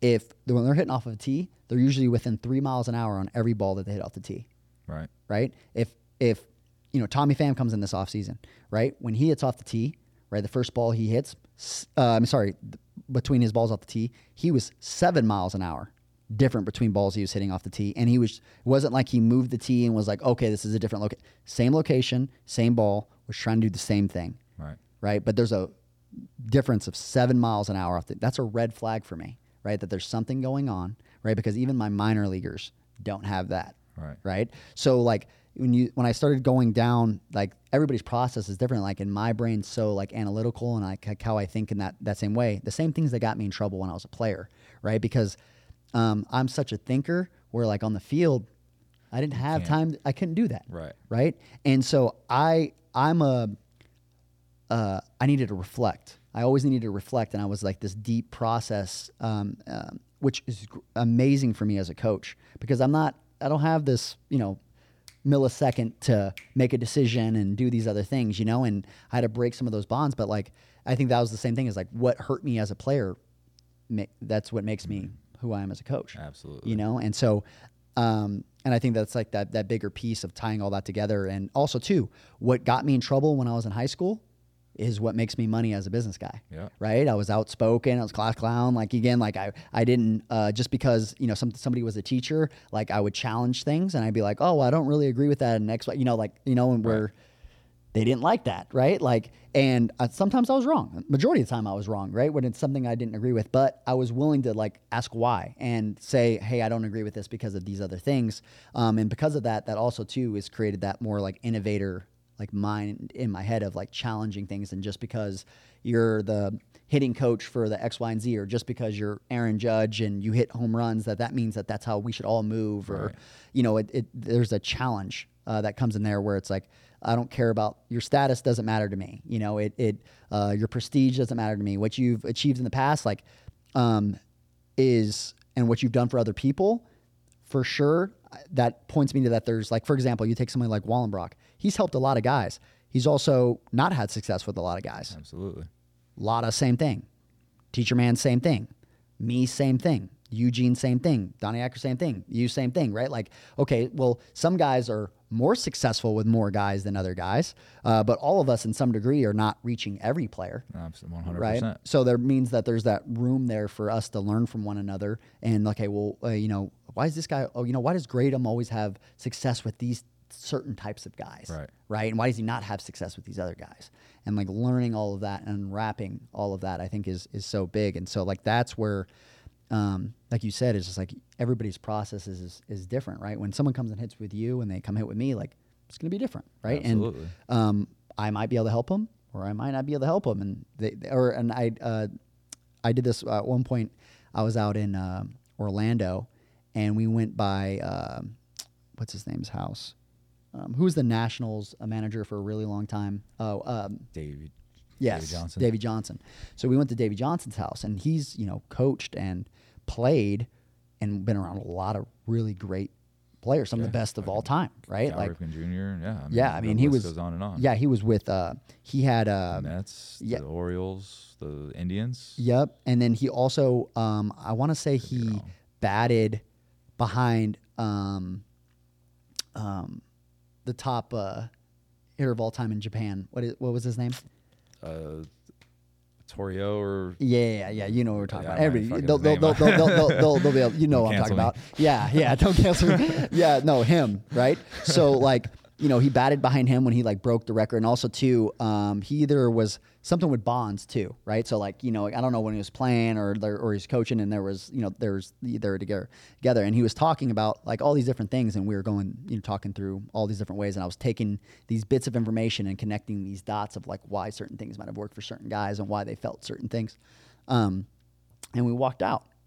And when we left, I remember talking to, uh, to KD with Baseball Cloud. You know, I was talking to him, and I said, you know, um, I know the body times five thousand than Davey Johnson. I know biomechanics times five thousand than Davey Johnson. I know all these other things. But if we both work with a hitter, and Davey Johnson can get him the hit, and I can't get him the hit, well, then he was a better hitting coach for that guy. Right. And and that's all that matters, right? If he got him to think about his left pinky toe, and that got him the hit, great. If he got him the, you know, he he got him there by how he talked with them, you know, through his process in his head and all these other things, and he got him to do it, great. Then he got him to produce, right? Right. Like it doesn't matter how we get him there. Like it's just everybody has their own process. We all steal from each other's process, but like it's different, and we have our own process for a reason, you know. and that's why having conversations like this and, and, and building relationships with with different people are so important for me because especially in the social media world everyone i feel like a lot of people who are popular kind of have a thing right whether Mm. it's the tip guy whether it's the I'm the, I'm the guy, kickback guy. whether it's the kickback yeah, I'm the guy kickback guy. Which is funny because it was more Eugene than you know. I I I I think uh, like to to that point, like that was one of the things that uh, I brought up with um, with Bobby when we talked about that. It was like um, a lot of my guys don't kick back, right? Um, but I get known as the kickback guy uh, because one, I defend kickbacks all the time because there's so many people that are against them. Exactly. Right, and there's so many people that are against leg kicks and ba- and bat tips. And now you become that guy because That- I'm always that's the and I always because say you're defending it. Exactly. 100. percent And I go, and that's where everybody and I'm also passionate about it because I didn't kick back when I played, Right. right? Because it's something I learned, and again, and for so many guys and a lot of things that we do, it's like it's such a great um, option, and also understanding why it happens, the science behind it, that it's not a bad move, and let's stop coaching people out of it, right? Like this, there, let's just stop coaching people out of it. You scap load and you kick back. It's Yeah. okay. Yeah, We it's might not it's do okay. it all to the biggest scales, but like For sure. a little scap Yeah, load and a little thing. scissor kick is uh Yeah, is, not is pretty natural amongst a lot of hitters. Yeah, and also too, right? Maybe again for certain guys, maybe we're not talking about a kickback at all, but he's kicking back, or I don't talk to him about a scap load at all, and he.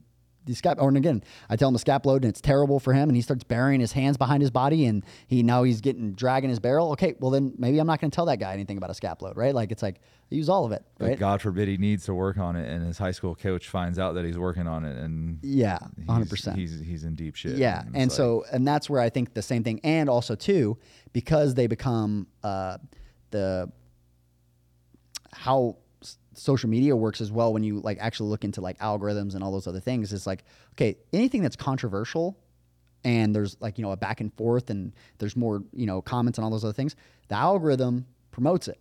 So now that tweet goes viral, Right. right? And everybody sees this other one. Well, how about, and I posted that the other day, it's like I, I posted another one. I'm like, this one won't go viral because I'm not saying anything that anybody doesn't agree with, it doesn't disagree with. And it's so neutral between, you know, like, yeah, you don't need a kickback, right? And I'll repeat it a couple times like, you don't need a kickback, right? But you need to understand why and when it happens. And when you understand why and when it happens, then um, it also, then you can understand when it doesn't need to right. right? And how important that is. But that's not the mega retweet. That's not the one that's going to go viral because that's not controversial, Right. Right. But you'll see the other one where I'm defending a kickback and somebody's arguing back and forth. Okay, that one will blow up, and but you don't see the opposite side, even though I'm talking about both, and I might be talking about them both just as much. You just don't see those other those other posts because you see the ones that people have problem with or people love the most and they're passionate about another thing, and you build these little camps and you know all those things. So I think it's like uh, just from that same side is like you know, uh, as you're putting things out, as you know, marketing, how it just works in general, you get uh, branded and associated with certain things, and also too, certain points in your life, certain things are you're passionate about. You know, you, you become like you know i always say there's there's a bunch of different branches to to the tree of hitting and and sometimes we hang you know we we become more interested in a, in a certain branch for a certain amount of time For sure. because it just strikes a chord with with us whether we Yep. just we understand it a little bit deeper we just saw something that just we just gravitate towards it for an extended period amount of time um, and again maybe not always right because you know may push it on certain guys but Yep. at the end of the day that's what it is man we, we're you know we're passionate about hitting and like i said there's there's multiple things to it and we're just not stuck on one part of it and Yeah. or sometimes we are but it's it's it's not the the Yeah. traditional part of it so for sure. Yeah, I think that's big. Yeah, no, the um, yeah. So as we start to wrap up, one of the questions uh, I also wanted to ask you, kind of like there as well, is when you when you look at the the game now, um, when you look at the game like you know now and like where it is, what are your thoughts on you know just like the state of baseball like all around? Like you know, are you um, super juiced about like kind of where it's going, or you know, you think is there certain pieces that you you miss? You know, where where, where do you kind of see where do you sit with the, the Um, game when you look at it? it's crazy Yeah. it's a lot of change Yeah, um, especially kind of coming off of the last couple days with the with the Giants and the Padres. Um, you know, I understand the old school mentality, Mm-hmm. um, but I also I've said this forever is like name an unwritten rule in baseball that favors the that favors the hitter. You know, they all hurt the hitter, every single one of them, and Mm. that's where interesting. the defense of like you know some of these unwritten rules is is a bunch of bullshit Yeah, and so I, I could see that. Um, yeah, So as a hitter, I'm you know, and I think I, I could see that coming because of money. yeah, You know, it's like guys are going to give up at bats. Yeah. You know, you're playing the third baseman back, so I don't get a hit, yeah. and now that hit. Yeah, now he's defending me. Yeah, it's it's like a it's like a shift. It's just like if he's Well, playing in to defend a bunt. You know, I was Yeah. just doing a simple thing with my son about on base percentage, but just like Yeah. you getting on base one time compared to making out, you know, it's, there's a big difference between, you know, between that. And um, I think, like I said, the score sometimes the score shouldn't dictate you know how I get on base. Well, you know. especially in those games, and I know this wasn't the exact situation, but especially in those games, some of those guys like that's when they're finally getting ABs, right. right? So they're finally getting Especially an the AB. Like, League. yo, I, I- finally, I finally get a chance to get in the, Beginning game. of I'm trying to, I'm trying to get, you know, get my reps in, um, and like, you know, either stay on the squad or get paid or have some get traded and go play somewhere else or, you know, whatever that is. And you know, uh, for example, you know, uh, like let's say like you know taking a 3-0 strike. Back in the day, it was just like the pitcher would take it off and pump one right down the middle, and it's just like, why do we even have that pitch? It's just like if everybody's gonna take Why don't we start three one? If Yeah. we were gonna get to three zero. yeah, like yeah, Just get to and 3-1 and, and you know, and that's been happening. For example, like it's happened a lot this year, and people miss, especially if you don't watch uh, college. Like that's happening way more. Like now, like uh, it was like same thing I saw it the other day. Like Taylor Pleasants over at LSU, same thing. It's like 3-0. You're not going to just pipe, you know, me the best player. You know, again, I was supposed to be We'll see how she ends up finishing it up, right? But she was preseason All American, supposed to be preseason player, you know, was play, preseason player of the year, all this stuff. And like 3 0, you're just going to pipe me one right down the middle. And, you know, I'm just supposed to take it because someone at some point, historically, we just said that we were going to take this pitch. Dictated when the beginning of the year, you know, again, a lot of people don't know this part too. At the beginning of the year, like she was also struggling. She had a player, uh, one of her teammates stepped on her hand. Like first game of the year, one of her teammates stepped on her hand and was literally hitting with one hand basically for the first. I think it was like her first like 40 ABs. She was. You can go back and look. She's like literally only swinging with like her bottom hand. She didn't have a top hand for like her first like 40 ABs. Right. It's just like, well, that's a big deal. Yeah. Right. And and and and when she's making up for those ABs, and then like again now we're in SEC play, and I'm supposed to take a a 3-0, you know, right down the middle because because of some unwritten rules that And- no one has. And then back it up with a three-one, you know, like Whatever. a better pitch that you locate 100%. on the outside corner. Now it's three-two, and umpire now- makes a now I'm bad fucked. call. You know Whatever. what I'm saying? Boom. A bat's over. Yeah. So, like I said, I love that. You know, I don't love it. You know, it's you know, I'm happy that that that Yeah. people are kind of waking up to. Yeah. You know, and and at the same time, like, you know, when is a game over? You know, my, um, one of my best friends growing, you know, in the minor leagues and you know after after baseball was Nyjer Morgan, Mm. and like historically known for fucking tearing up catchers, Yeah. fucking stealing and Yeah. and un- but it's like if you look at some of those situations he was in, Mm. it's like in particular he got he got beaned for fucking stealing for stealing in a, in a game that was unnecessary and it was like dude they won the game by like three runs. Yeah.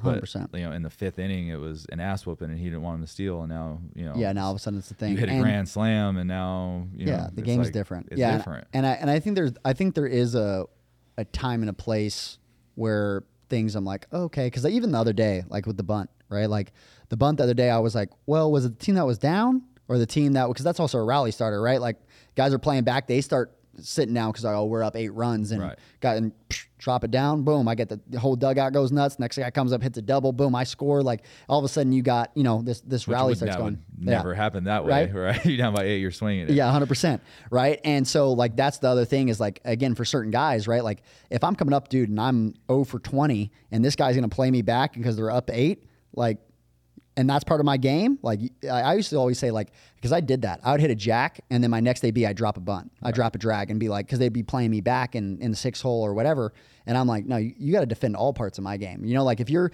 in basketball, right? If you're gonna give me the lane, or like I'm gonna go take the lane, right? If you're gonna give me the three, then I can shoot the three. I'm gonna shoot the three, right? Like it's just like at what if you're gonna leave it, like you gotta you gotta play me, and if you give it to me, like again, like I'm gonna I'm gonna put up fifty. The last 20 seconds of a basketball game holding the ball is a little different than the last hour and a half or the last four innings of a baseball game. Mm-hmm. For sure. Like that's Yeah. a half. That's like saying, hey, at halftime, Yeah, we're gonna quit playing, basically. Yeah. Um, after the third quarter, we're gonna just for sure. I think it's also how people view like bunts, stuff like that, right? Like you view a bunt as like a cheap hit, when in reality, like I mean, it's a skill. Like Right. it, it is, it is, it, especially in major leagues with what's going on with pitching now and all those other things. It's not like you know, drop a, a good bunt is. I think the truth of it is in that situation, it's just frustrating. yes, You're you're getting your ass kicked, and now all of a sudden, you know, it's you feel like it's a it's a cheap shot, and you know we're we're you know we're men, and you need to get on the Yeah, the manly honor. way and Yeah, hitting it hard and Yeah. all that. Um, yeah, It's an interesting piece. You know, I also but- thought it was interesting if you actually go back and look at the film. I was looking at this other day. I showed Cody. Is it looked like Kapler kind of got on him when he got back in the dugout. He got on him, but then when he got on TV, he defended him, and I was like, Leader. Yeah, Yeah. just it's an interesting. Like we had a conversation, um, you know, but at the same time, like I'm not gonna shit on my guys. yeah, I'm not gonna shit on my guy, but also at the same time, like, you know, play the damn game. And let know? me bring something to light too. That like, yeah, in the in the in the, in the si- we do plan on beating the shit out of some guys. And in Yeah. the sixth inning, when we're doing it, don't don't play back if if you think the game. It's like here's your warning throughout the rest of the year. Yeah, But I overall, I think the game is. I think it's awesome, man. It's baseball, man. Guys are bigger, faster, stronger. You know, scary. Like I said, I have a ten year old kid, and it's scary that I'm thinking about trying to make him a hitter, watching what pitchers are throwing. Yeah. Um, multiple starters. Dude, I was watching uh, the Braves this past weekend. It's like their their first three dudes. I'm like, jeez, like, it's, yeah, their pitching is just like it- disgusting. it's it's it's wild. pitching is you know but again watching some of the hitters seeing what they're able to do and the way Yeah. they're able to lock in and um it's it's it's impressive so um What do you yeah got? On, what do you got on the what do you got on the uh, the bat flips and uh, the celebrations? i'm all for- like i was again i was having this conversation i just like it's all about like celebrate your victories you Yep. know and you know when they start throwing bats towards pitchers and shit like yeah, that Yeah, showing. There's a difference between showing somebody up and celebrating. I think too. Yeah. Some people take take it a little too far. You're gonna know where the have some feel. Yeah, but I'm all for it, man. Like I said, I you know, you know, this game is hard, and you never know when your last day is going to be, and Mm. to put your head down and just run because, and and Yeah. because someone told you that's they because it makes them feel better. Yeah, You know, and the pitchers, you know, again, I hate pit. That's something that. You know, I hate pitchers, man. Yeah. I, I would hate to be a catcher because you have that, like, you have to like them, right? Yeah. But, um, and pitchers hate hitters. You know, at least Yeah. good ones do. So for it's like, sure. what are we sitting here acting like? I'm not trying to disrespect you. Like I don't give a fuck if I disrespect you.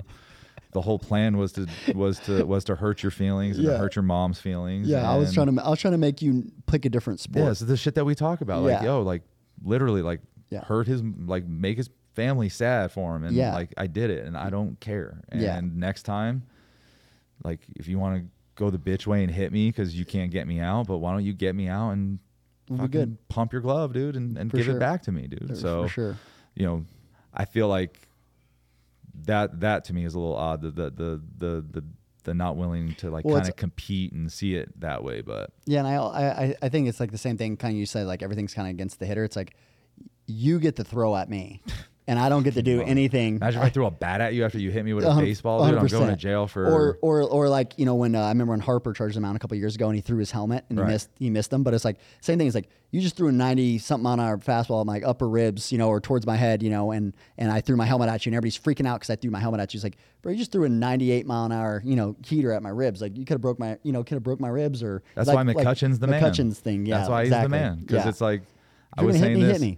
Like, Yeah. bro, like you have one shot. If like I was telling you, like you kangaroo court me, find me. If Mm. if I don't hit him after one, like I'm not throwing it twice. Yeah. I have one shot to hit him. Yeah. or even if they didn't throw that, he threw that like slider cutter first pitch, like, and you saw Kutch was like off the plate. Right. And then they set up way outside. He goes there, right? And then they throw another pitch, right? It's like, okay, like, and I, I get where Kutch was going because I honestly, I was trying to figure out where his head was at. Mm-hmm. And when he explained it, when he explained why he was upset, and then I went and watched because you know on, on TV a lot of times they'll just show you he throws the ball at him, and then now Kutch is yelling back and Right. doing whatever. You don't know what he's saying at the time, right? That's why I like Jomboy's stuff when he comes back. Yeah, he's, he's great.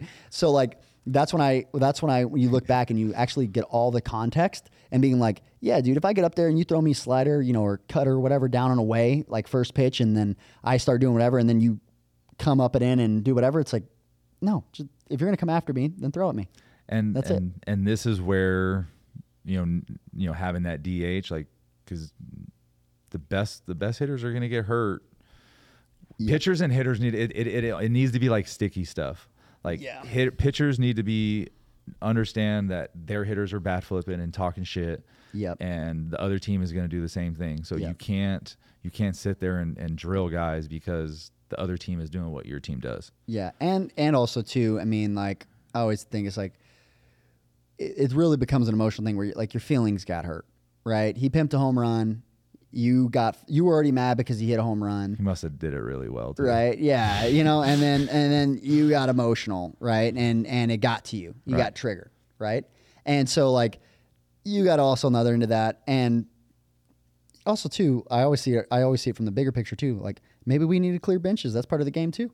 Maybe we need to get in each other's Or maybe face. we maybe you really need to stick to not clearing benches and let the hitter and the pitcher just throw hands or whatever. but like just let them let him just go hockey rules. Something's got to change. I'm tired. It- you know, let it eat. it's like the baseball fights are the worst. I no, the baseball fights are It's- funny it's because such most people are eyewash. running in and then he's like pushing his friend on the other team You don't and he's want just like and it's like, bro, yeah. stop. Yeah, either fight or don't fight. You guys aren't that far away. You guys can, Yeah, if you guys wanted to punch each other, you would. yeah, for sure. It's So definitely uh, figure it out. yeah. and The, the bullpen runs in, they get there 20 minutes late, and then they got to run all the way back. It's kind of rough. And then you got eight guys, you know, Yeah, hanging all- out, all talking about what they're gonna do after the club after. and Yeah, yeah. Can I get your jersey after? 100. percent Yeah. But- so I, I yeah, that's definitely some of those things. I think I think that's the the thing with you know within the game, everything kind of not things for us to really figure out anyways.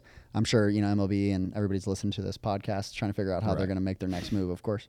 Um, but you know, I think of the same thing, kind of that that same way. Is like there is, and it's just always this. I always think with like rules or unwritten rules or things we've accepted. Because I even said the same thing when I first saw Homeboy kind of drop his bunt and did that right, or even when I saw Kutch get hit right. My first initial reaction was just like. Yeah, it's part of the game. Like you're going to get hit, right? And Kutch was saying the same thing. Like I know I'm going to get hit. I was down to get hit. Um, you know, it's just how he did it. Um, and I'm like, yeah, like it makes sense. After I heard him plead his case, I'm like, all right, changed my mind on that, right? And the same thing with like the bunt, right? It's like, then I had heard Kaplan talk about. It, I'm like, I mean, that is true. I mean, we are playing Yeah. a game, you know. And then also too, I mean, I've seen games where it's you know seven run swings, and it's like, you know, what just happened? And you know, you know, we are in a game where guys are hitting jacks, and you know, you know, well, am I supposed to pitch my my worst guy against you, or you know, what do you what do you want me to do? And um, yeah, it just happens. It's and part we're of the game we're playing. We're in it for 162. Yeah. you know, and for sure. You know we're trying to win everything. And if I can save, you know, if I can save arms by adding extra runs in that in this inning and Yep. throw my my worst, you know, whatever. But Yep. we're trying to win, man. For sure, And just is. it is what it is. Yeah. So uh, for the people, uh, for my audience, of certain people, I don't know. Listen, if my audience doesn't follow you, then I'm just disappointed. But if they do want to follow you, why don't you drop, you know, how they can get? I know you dropped the, the website a couple times, but if just they want, simple. Just Peabody at Peabody Baseball on Twitter is really the biggest one. Um, everything else is kind of personal. Even the Yep. website is kind of, you know, it's just mainly there for you to Mm-hmm. text me to, or to email me to uh, to hook up for lessons. So Yep. as far as like the the personal stuff or uh, like the the the quote unquote in depth stuff, Mm-hmm. Uh, that's all on Twitter um, at Peabody Baseball. Yep, love it. No, well, I appreciate you stopping by. It won't be the last. Nah, you, man, you, nah, it are won't here now. You got got to come sneak in now every time. Yeah, no, I know where you're at. Yeah. Right by the airport on my way to on my way to the MGM and there you uh, go. to to the city. Yeah, That's what I tell guys. If you leave from here, five minutes, boom, already on the plane. It's Yeah. it's we're right around the corner. No, it's Yeah. it's great, man. It's beautiful. It. Congratulations, man. No, Congratulations. I appreciate it's, it. Appreciate It's an it. awesome setup. Appreciate it. Well, all right, y'all. Well, until next time, Farm System out.